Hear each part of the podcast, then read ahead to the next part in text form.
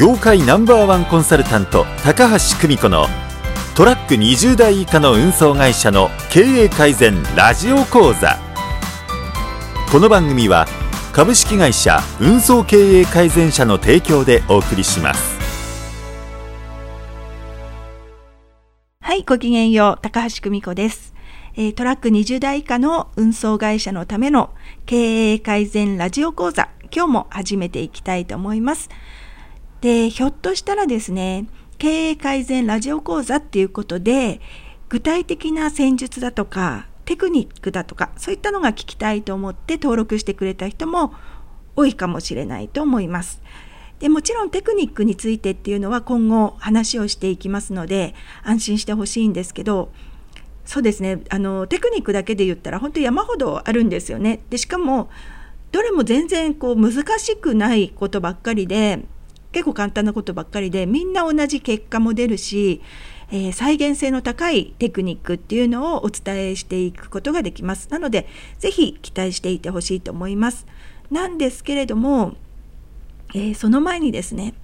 テクニックを学ぶ前に聞いておいてほしいことがあるっていうことなんですね。最初にそれをお話ししたいんです。で、もったいつけるわけじゃないんですけれども、最初に重要なことから話していきたいっていうことなんですね。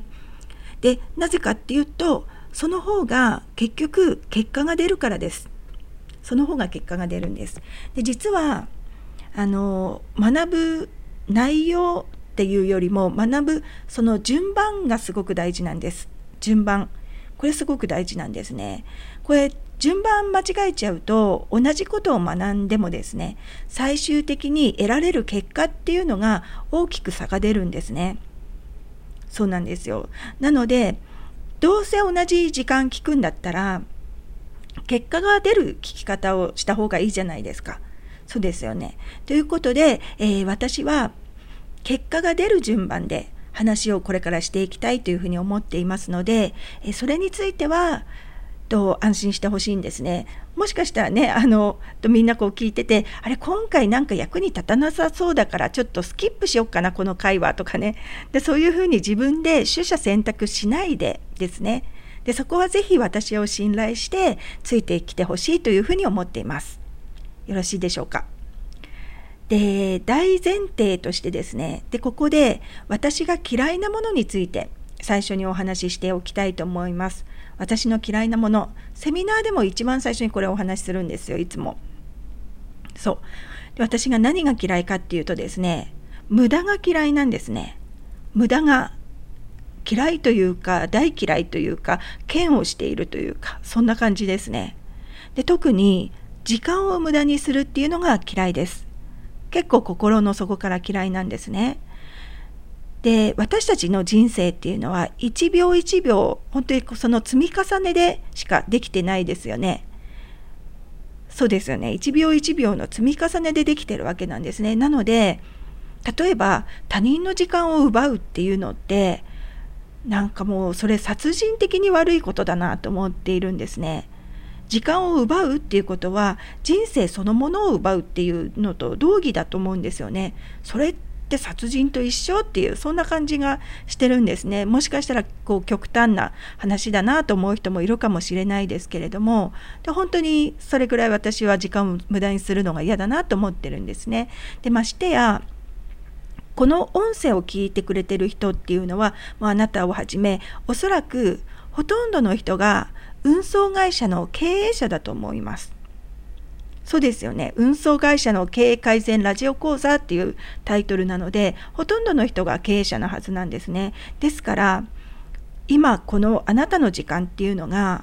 どれだけそうですね責任のある立場にいる人たちがこれ聞いてるはずなのでどれだけこれが貴重な時間なのかっていうのは私はもう十分理解しているつもりです。はい、でですねでひょっとしたらこれからの番組の中でも一見するとなんかこれって運送業の経営改善の話にこれ直結しないような話に聞こえるっていうそういう内容もあるかもしれないと思うんですね。あるかもしれないっていうよりもどっちかっていうとそう聞こえちゃうものの方が多いと思います。なんかこう例え話だったりとかねなんかえー、それって運送の話となんか関係あるかなっていうふうに感じることもあると思います。一見するとですね。でも先ほどお伝えしたように私は無駄が大嫌いなんですね。時間の無駄っていうのが一番嫌い。ですからあなたの時間を1秒たりとも無駄にしないっていうことをここで約束しておきたいと思います。はい。なのであなたのビジネスに益にならないような話全然関係ないような話っていうのは絶対にしないっていうことを心にもう決めてるんですね。なのでぜひ安心してこの先も聞いていってほしいと思います。よろしいでしょうか？はい。でね、実はですね、あれなんですよ。むしろね、一見関係なさそうに見える話こそが結構大きな結果を出すためにすごく重要な話だったりとかするんですね。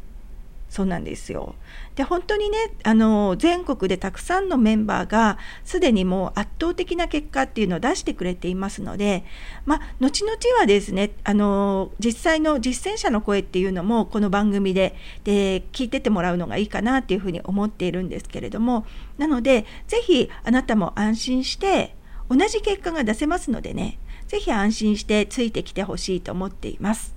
はいっていう今日はこの前提の話をいたしました。ということで、えー、次回はですね、トラック20台以下の運送会社の経営改善5つのステップっていう話をしていきたいと思っています。経営改善には5つのステップがあるんですね。とこれステップっていうよりもステージっていうふうに言い換えることもできると思います。これについてちょっと話をしていきたいと思いますので、ぜひ楽しみにしていてください。それではまたお会いしましょう。ごきげんよう。